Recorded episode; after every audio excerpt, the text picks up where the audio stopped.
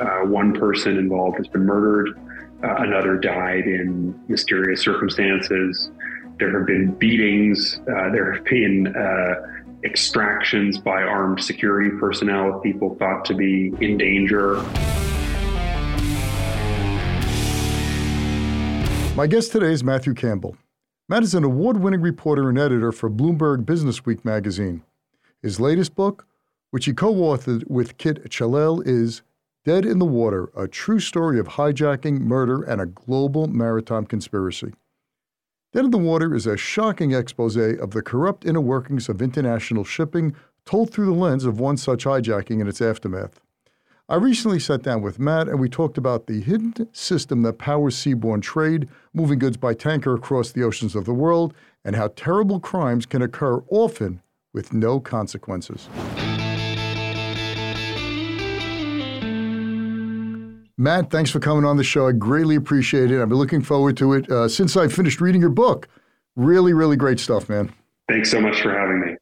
Uh, so, folks, the name of the book is Dead in the Water, a true story of hijacking, murder, and global maritime conspiracy.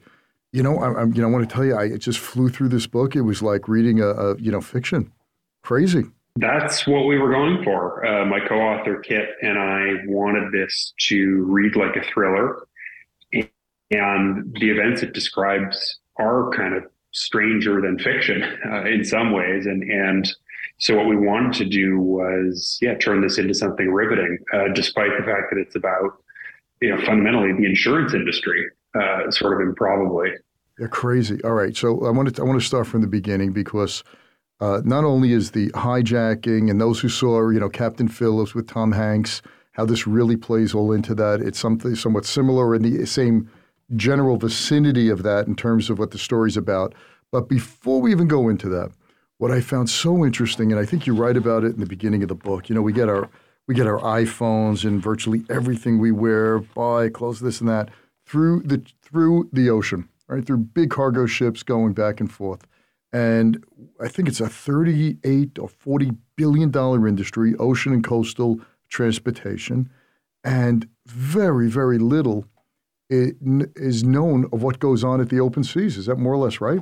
That is more or less right. So, you know, time was not all that long ago when a lot of people would have had a lot of exposure to the shipping business.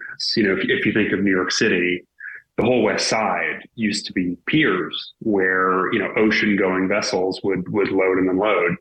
Uh, after the Second World War, it, it didn't take long for the ships to get too big. So in New York's case, the port got moved out to New Jersey. Uh, in London, what's now Canary Wharf was the main ocean-going port. That's all gone, of course. So one thing that happened was uh, people just didn't see or, or really interact with shipping in the way they did before. Another thing that happened was uh, the sailors who used to come from the U S, from Europe, uh, from the countries uh, buying goods, uh, were replaced by sailors from places like the Philippines, Indonesia, India.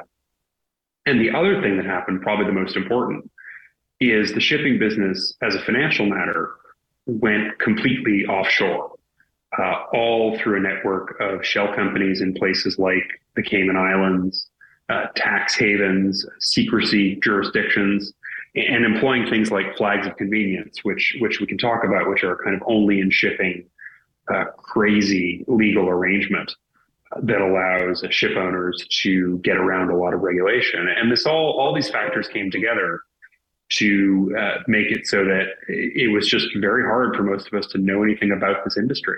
Okay. So you met a lot of shady characters. You were, I don't know if you were threatened. I remember, I remember reading something, or as they said, you know, don't ask about this. And we'll talk about that in a second, what they told you, but is that more or less right? You were, you were treading too close, uh, in certain cases, asking the wrong, the right questions in the wrong areas? So the case at the center of the book, which involves one vessel in particular, is one that, that has a kind of dangerous reputation. Uh, one person involved has been murdered. Uh, another died in mysterious circumstances. There have been beatings. Uh, there have been uh, extractions by armed security personnel of people thought to be in danger. So I think it is right to say that Kit and I knew we were in pretty uneasy territory in some cases. Uh, we were never directly threatened, although we were certainly warned we needed to be attentive to our safety. You know, that said, the risk isn't really to us. Uh, we are, you know, international journalists who work for, for a big media organization and have a public profile. Uh, taking a pop at us would be pretty unwise uh, on the part of whoever tried to do it. We were much more concerned about risks to our sources, uh, we, which is something we did have to think about throughout this process. Yeah, yeah. Okay, so l- let's start from the beginning. So the the industry today, the global maritime industry, is huge. Uh, we can get goods from any part of the world. You know, we're talking not only goods, but commodities as well. And this book centers around oil especially. And uh, moving from point A to point B with very little regulation, uh, out at sea, basically the law is the captain on the, on, on the boat. And throw in something even better now, uh, pirates, which cause havoc throughout the whole shipping industry. And then we tie in Lloyd's of London and the insurers into this, and you have the makings of a lot of a lot of problems, a lot of a lot of first of all, hundreds of millions of dollars at stake, and a lot of fraud with with a lot of motivation for a lot of people to, because there's not that many consequences. That's a pretty good sketch of it, actually. Uh, this is a huge industry, shipping, which uh, is responsible, as the title of, of a great book about shipping uh, had it, for ninety percent of everything. Basically, if you look around any room you're in, most of what's in there got to you on a boat at some stage of its journey. You know, air freight is a big business, but uh, shipping is really where the bulk of international goods go. Uh, container ships, oil tankers, obviously, uh, bulk carriers that that carry things like iron ore or steel or coal. So yeah, it is it is a huge industry. It's one on which we all depend. Uh, you know, in the developed world, this is how we get consumer goods.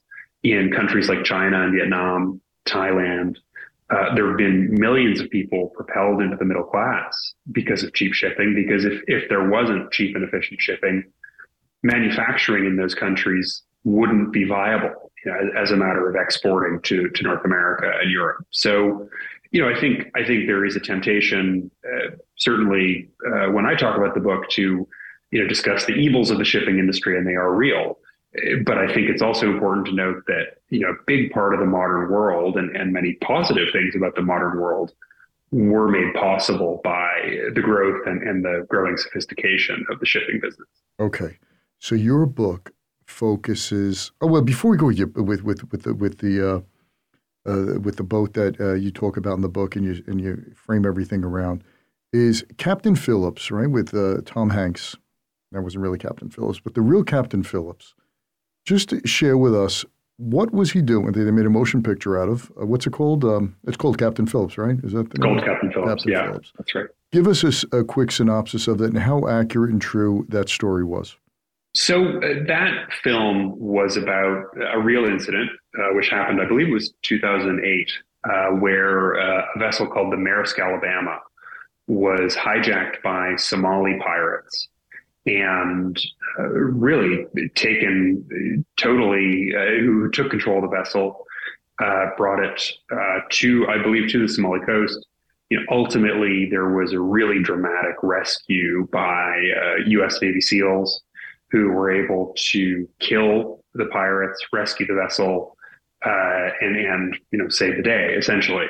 Um, it was pretty accurate. I think events more or less unfolded as the film depicted. You, you hardly had to sex them up. I mean, it was a pretty amazing story. Um, but it was not typical, because piracy is a big problem. Uh, currently, one of the hotspots is West Africa, the Gulf of Guinea. At the time, it was all about Uh, the waters between Yemen and Somalia, the Gulf of Aden, uh, where Somali pirates were taking ships hostage, bringing them to the Somali coast and holding them for ransom. And, you know, getting rescued by Navy SEALs is something that happened pretty much never, uh, apart from the Maersk Alabama. What would usually happen is uh, the ship owners, the cargo owners, or more likely uh, their insurance companies would pay a ransom. And that's how they got back the ship and the crew. So uh, where our book opens, uh, which is in the Gulf of Aden in two thousand eleven, piracy was a huge problem. There were attacks, uh, certainly uh, every couple days, not all successful, but, but many were. Uh, and, and success uh, would mean a vessel being hijacked, uh, taken to Somalia and held for ransom. And this was a constant concern for the international shipping industry at the time, because those waters are incredibly important. If you want to get cargo from Asia to Europe, from the Mediterranean uh, to the Indian Ocean, in other words, you need to go through the Suez Canal. And to go through the Suez Canal, uh, you need to transit the Gulf of Aden between uh, the Arabian Peninsula in the north and the Horn of Africa on the south. There was no way around it. And why the, why this specific area? Because of the lawlessness of these countries that pirates are able to act, you know, kind of brazenly. The the thing to know about pirates is they depend on land. They depend on on a hospitable environment on land. So in the kind of, you know, Johnny Depp Pirates of the Caribbean era, there were ports throughout the Caribbean where pirates could have safe haven. You know, one of the reasons that we don't have piracy in the Caribbean anymore, or really in the Americas at all, is because those lawless areas no longer exist. There's nowhere for pirates to go where they won't be pursued by law enforcement. The reason that piracy thrived in Somalia and off the coast of Somalia is uh, Somalia has been effectively a failed state for the better part of thirty years now, uh, without much of a government, certainly in large parts of the country, and uh, an environment where pirates could operate from shore pretty much with impunity. So that those conditions provided the basis for piracy in the Gulf of Aden, and, and actually for pirates to get incredibly ambitious. I mean, some of these attacks were happening three, four, five hundred miles out to sea, uh, despite the fact these guys are in tiny little boats, you know, sort of in mesh tank tops uh, with rusty Kalashnikov rifles. Uh, they were very good at their jobs, and, and they did often succeed. So when we think of pirates, before we get into the book and, and before we get into this one specific uh, um, case which you talk about, which is boat, I just want, because it really opened up a whole world to me. You know, you think of pirates, you think of, you know, Johnny Depp kind of thing. But what's happening here, and uh, I'm just remembering from Captain Phillips and, and just from reading and, and looking in your book and the pictures, because it really had the same type of uh, craft that, um, that uh, the Captain Phillips was in, this orange type of lifeboat that was encased and all. That's right. Yeah. So you have pirates in a speedboat with guns pull up aside a big, huge tanker,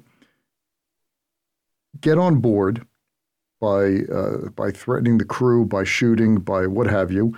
They get on board, even though the ship might have barbed wire or have guards or what have you on mm-hmm. that. Come over, commandeer the ship, take people hostage, and then steer the ship to. to uh, Somalia, whatever. And it's the cost of doing business for these insurance companies just basically to pay the ransom. So it's a pretty it's a pretty good bet. You're making a lot of money when you do when you do put, because it's a, it's time versus money for these insurance companies and for the ship owners. So you have a ship worth X million and you have to get your goods here. So these guys ask for a couple of million dollars. It's the cost of doing business, right? My question for you is this. You have a big tanker. How do these pirates get on the boat if they're if the if the sailors on the boat are not complicit in some manner? Well, they do manage. It does happen. Um, you know, there are certainly been cases where the sailors are complicit, and and uh, this book goes into that in some detail. But uh, you know, it's it's just a question of of the physical reality of it, which is uh, there is a way to get on to a to a large ocean vessel. You have to first catch up to it. And so, you know, the best thing you can do as a ship captain is just to go really fast and hope that you can outrun whoever's coming after you. Uh, there are also precautions you can take, like stringing out barbed wire along the decks. Uh, you can use fire hoses to try and blast intruders off the hull. But uh, pirates have had a lot of practice. And, you know, they use things like grappling hooks to uh, haul themselves up the side of these vessels. And once they're on board, Uh, the game has totally changed, right? The, the big challenge is getting on board. Right. Once you are on board and you are armed, and the crew, for the most part, is not, because crews generally don't carry weapons, although, you know, in recent years, there has been uh, some adoption of, of armed guards on ships. Um, once you're on board and you have the guns and the crew doesn't, uh, you're in a much stronger position. as a pirate. So so the whole game is getting on board. And after that, uh, your odds improve substantially. Okay, great. Okay, so we got the background on that. And that's what, uh, before even, you know, just, just reading uh, your book uh, gave me insight into the whole huge thirty-eight billion dollars industry, how many goods, and, and we didn't get into the insurance part, but it's a very, very lucrative business to be a pirate with little downside, right? Uh, it certainly can be. I think it's probably more lucrative for the people who finance piracy uh, than it is for the pirates themselves. Uh, I think if you are a, a you know mesh tank topped uh, Somali pirate, it's probably a pretty hard life. But you know something that that has come out in in the various law enforcement investigations that have been undertaken over the years is this is a big business. Uh, there are serious investors behind it who are funding pirate operations. Uh, the money then has to be laundered because that's the most important thing about any criminal enterprise is money laundering. And so there was uh, certainly for, for a good long while, a flow of pirate money uh, into Dubai in particular. And uh, once it's laundered into Dubai, it can then move into the international financial system. So yeah, this was uh, this was a good investment, and uh, that's what kept it going for, okay. for as long as it, as it did go, and, and today it continues in different parts of the world. Okay, outstanding, great. So we gave a, a great background as to the whole business, how it's done, and these all these ships have to go out insured, and so you have the insurance companies involved. They want to settle cases quick. They want to move on. You got owners, perfect. Okay, now let's get right to the meat of your book. So July twenty eleven, there's an oil tanker traveling through the Gulf of Aden, is attacked, and that sets the stage for some really nasty stuff and exposes a lot of really terrible things that go on. So pick it up from there, Matt. So the, the central event of the book, the, the event from which everything else departs, was what happened to an oil tanker called the Brillante Virtuoso. Uh, the Brillante was, believe it or not, not one of the very largest oil tankers, uh, but it was still pretty big, uh, two hundred seventy-four meters long, which uh, is about the height of the Chrysler Building. So just a- absolutely gigantic, uh, carrying cargo of fuel oil uh, worth one hundred million dollars, give or take. Uh, it is traveling through the Gulf of Aden uh, on the way from Ukraine to China when it is attacked by pirates. Uh, in the course of this attack, something unusual happens, which is there's an explosion and a fire. And I say unusual because, uh, you know, if you, if you think about the pirate business model we were just discussing, uh, you're trying to take something and hold it for ransom. You don't want anything to happen that's going to diminish the value of what you've taken. So if you're a pirate, you know, blowing up the ship is a bad idea. Allowing a fire to get out of control is a bad idea. Nonetheless, that's what happens. And uh, the ship stays afloat. Uh, it doesn't sink. The oil doesn't go up in flames, but it's essentially a total loss. It, it's a wreck. And, and in financial terms, it's a write-off. Uh, okay, hang on, a second, hang on, hang on a second. Yeah. So it's one hundred million dollars worth of fuel oil, and the boat is insured right. for how much? Between seventy and eighty million dollars, depending okay. how you calculate it. So you're looking at about one hundred eighty million dollars uh, payday here. That someone's insured, and uh, if you have a crappy boat, it's uh, not seaworthy, what have you, and if you can scuttle that ship, you're going to make one hundred eighty million dollars, more or less. That's pretty much the size of it. Yeah. Uh, you know, there is a fair bit of insurance fraud in the shipping industry. This is something that's gone on since pretty much the dawn of time, certainly the dawn of finance. Uh, it's become more sophisticated and more ambitious over the years. But yeah, as you can imagine, when you have assets that are insured for huge amounts of money and at sea, uh, a pretty lawless uh, environment where it's easy to get away with stuff uh, because nobody can see it and the evidence might be at the bottom of the ocean. Okay. Uh, yeah, there there are opportunities there. Perfect. Okay, so I cut you into your story. Forgive me. So the boat is taken. It's unique here in the situation is that there's an explosion on that ship, which really starting to see doesn't make that much sense. And the ship is a total loss because now you have the salvage company come out and try to salvage the ship. And they get paid too, right? Because there's, you know what, one hundred million dollars yeah. worth of oil destroying the coastline. So there's another incentive there. So the crew is rescued. Who rescues the crew? It was the U S Navy in this case. They were picked up by an American cruiser. Okay, so an American cruiser picks up the, it interviews these people, interviews these, uh, I think they're mostly Philippines, right? Filipinos? That's right, all twenty-six are Filipino. Okay, all twenty-six are Filipino. And what's the captain doing during this time? Well, the captain was held hostage by the pirates on the bridge. He was separated from the rest of the crew, uh, as was the chief engineer. Uh, and this becomes important later on because uh, there are some allegations made, you know, fairly credible allegations, as to what the captain and the chief engineer might have been doing in that time. Okay, so something smells a little bit rotten because you don't have a total one hundred percent write-off. Sorry, write-off. one hundred percent loss given these conditions. Just doesn't make sense so far, right? That's right. It doesn't make sense. And and what happens when there is a big marine accident is people get, a lot of people get involved. You know, this is a one hundred eighty million dollars liability that lands in London at Lloyd's, which I'm sure we'll talk about. Uh, Lloyd's is the center of an industry, the marine insurance industry, which employs, you know, many thousands of people all over the world. So this whole ecosystem snaps into movement when something like this happens. Uh, in this case, the big priority was to get somebody's eyes on the ship. The Lloyd's market needed someone to go check it out. Okay, so that's the equivalent if charged, you have if you have yeah. a I'm sorry to interrupt you. If you have a claim on your house or a claim on your car, an adjuster comes to size it up and exactly. tells the insurance company, look, I think this was fraud, or this guy really, you know, had his house destroyed. So Lloyd's employs this one particular guy whose name is David Mockett. David Mockett, huge guy, he's what, six four, six five or so, Englishman? Something like that, yeah. Big guy, and he's living in Yemen, right?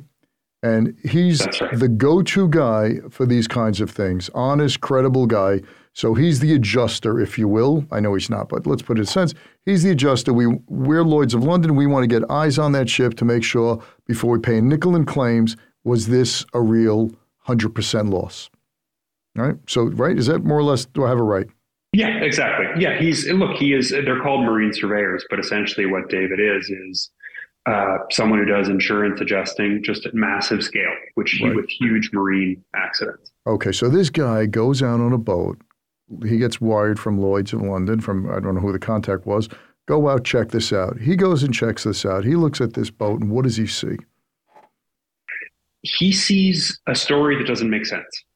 He doesn't have a positive theory of what happens. Like he doesn't have an alternative explanation. He just knows that what he's seeing, what he's hearing about this apparent pirate attack and this explosion doesn't really stack up. And he's suspicious, and he shares those suspicions with people around him, uh, both uh, in Yemen, where he lived at the time, and back in London. Okay. He sees, if I if I remember right, just just correct me if I'm wrong here, He doesn't. He doesn't see any any um, um, the explosion, which doesn't doesn't make sense, right? The uh, the holes, the um, what do you call it? The bullets or what have you? Does he see punctures? Oh, yeah. He doesn't see any things, of that. Things he was told, things he was told would be there were not. Basically, right. Is the, right. the general statement. Okay, so they're looking from these Filipino sailors gave a story that's somehow not matching to the Navy. Something U S Navy. Something is not matching up with what he's seeing with boots on the ground. Boots on the ground, boots on the water in this case, right? Super. Boots on the deck. Yeah, exactly. Boots on the deck. Okay. Now sets in play a whole bunch of characters in the background who this guy is is upsetting the apple cart because from what I was learning about Lloyd's of London, these cases rarely get prosecuted because it's much easier to pay them off than to say that you're doing fraud because it destroys your whole brand in the shipping industry. Is that right? Yeah, one of the things in researching for this book that, that really blew my mind was learning that uh, marine sketchy claims, you know, claims that look like they might be fraudulent in marine insurance get paid out all the time. And, you know, it's kind of a variation of the old line that if you owe the bank a million dollars, it's your problem. And if you owe them a billion, it's their problem. Right. You know, if you intentionally blow up your bar, the insurance company's probably not going to pay you. But uh, if you intentionally blow up a one hundred million dollars oil tanker, they just might, uh, you know, for a lot of reasons, which we can get into. But but the incentives for them are generally to pay out, at least partially. Right. They won't call you a liar. They'll just say something. They'll make a settlement because the more the hazard to them is that no other shipping companies want to do business with them if they're not paying out claims. Yeah, that's one. You know, not good for business to accuse your biggest clients of fraud. Uh, you know, another thing that the, the, the kind of more charitable explanation is uh, there's a really high bar in the uh, English courts, which is where these things get adjudicated, to proving fraud. And so you could spend a huge amount of money uh, on a legal case and lose anyway, right. uh, because that bar is so difficult to reach. Right. So it's so easy to just settle, pay them whatever they want, and they still make it. Okay, excellent. So this guy, David Mockett, right? Mockett, David Mockett? Yeah, that's right. He goes, he files his report, and uh, he's starting to see something doesn't make any sense. So pretty quickly, he gets into his car one day, and what happens? Uh, July twentieth, twenty eleven, uh, he has been in contact with a number of people uh, about his findings, which are suspicious. He gets into his car outside his office in Aden, uh, drives a very short distance, you know, probably less than a minute, uh, and is killed by a bomb that had been placed uh, under the driver's seat, uh, obviously intended only for him. Okay. So now, and and his wife uh, is really, she's living now in England, I believe, right? She, she That's right. Right. Yeah, Cynthia Mockett. Yeah, and, and and something just seems totally off on this. And even from when I was, this guy was really well respected, not only in the industry, but in Yemen as well, right?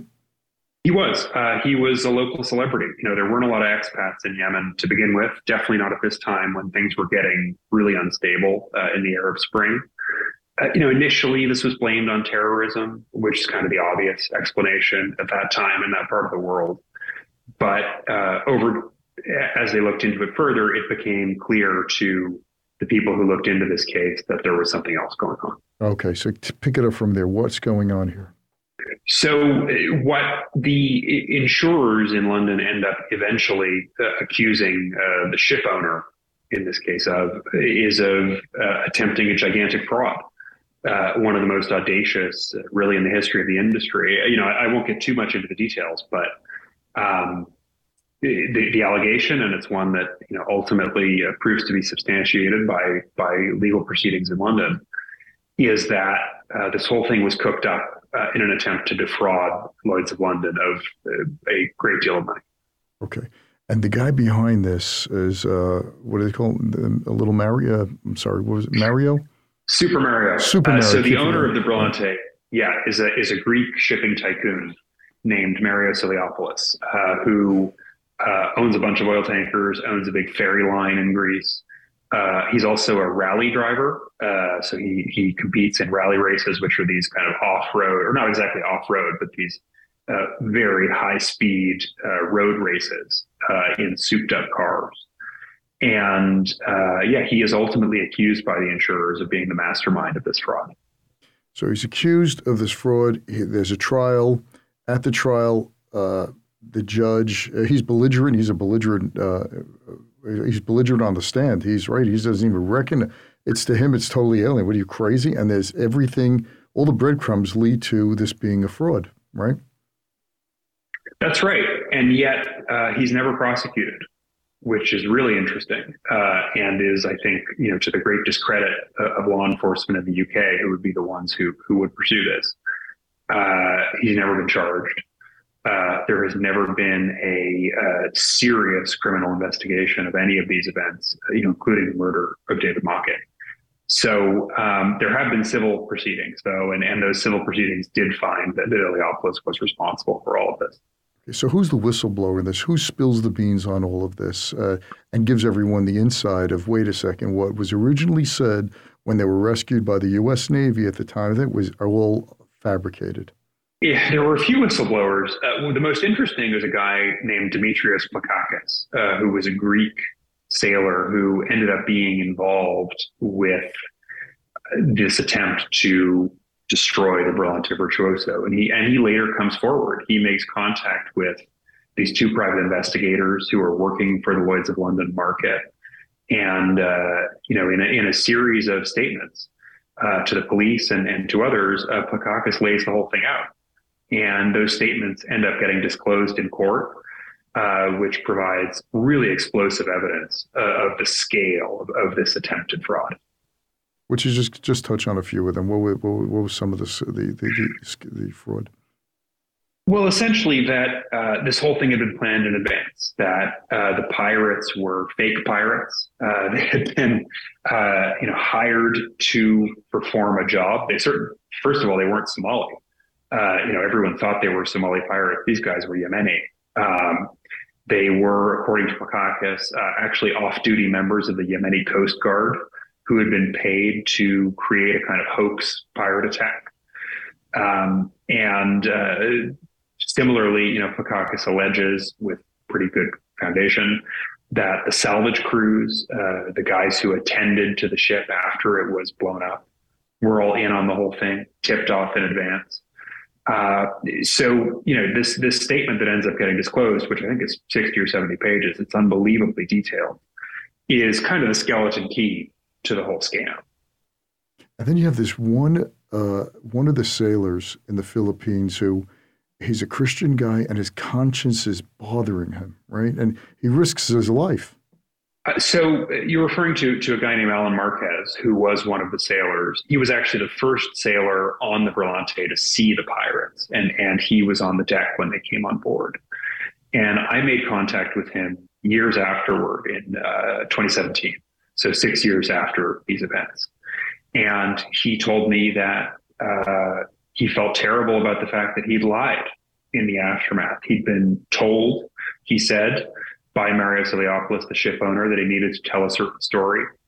Uh, he'd been threatened.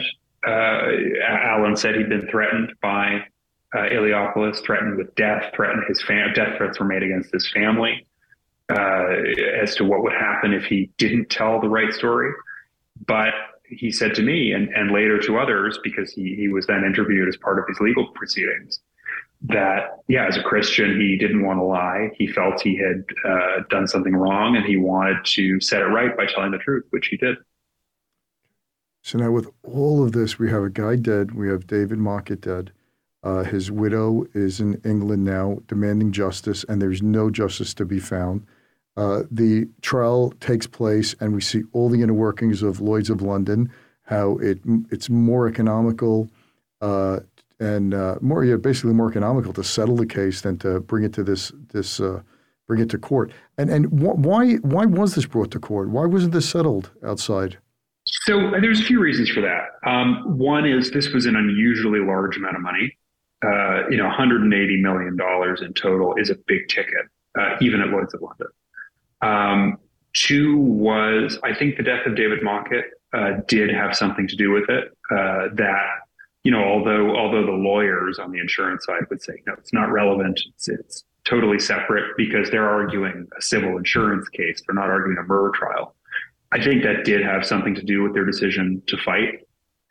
Um, and, and generally, I think the, the just the audacity of this was so extreme that uh, in this case, uh, the Lloyd's market decided it was worth going to the mat over it.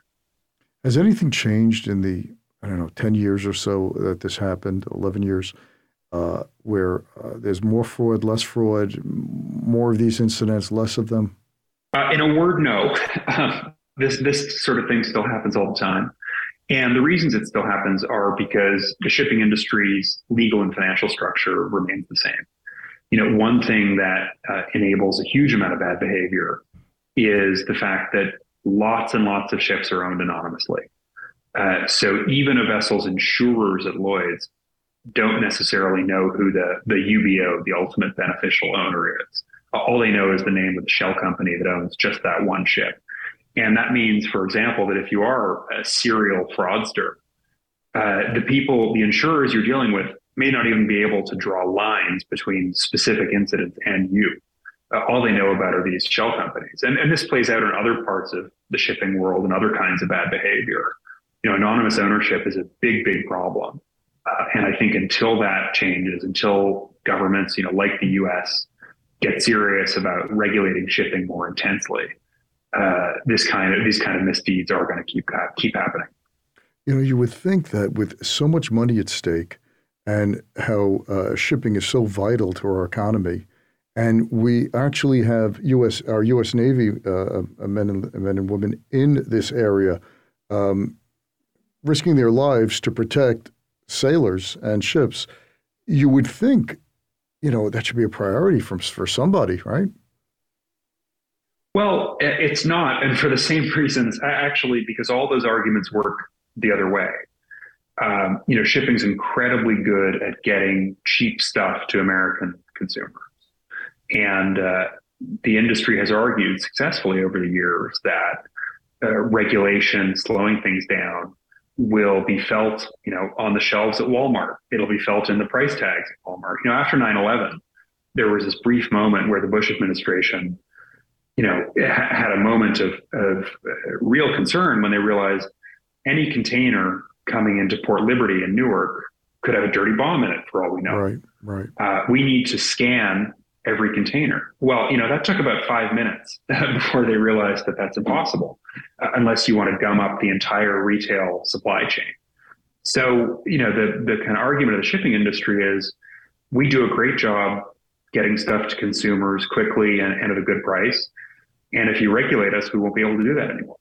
Right. Uh, so at the end of the day, uh, Cynthia was the name, right? Cynthia Mockett? Uh, Cynthia Mockett, that's right. Yeah. So Cynthia Mockett's husband is blown to pieces. Body never, his body is in a zillion parts after the, it was, uh, the uh, bomb exploded. And um, and uh, she never got a nickel, right? No, that's right. No compensation whatsoever. Uh, and, and she remains, as you can imagine, uh, very angry at the way uh, she and her family have been treated. Yeah, I think we, I think you even mentioned that his own life insurance policy or something didn't even pay out or something to that effect. Where That's they... right, yeah.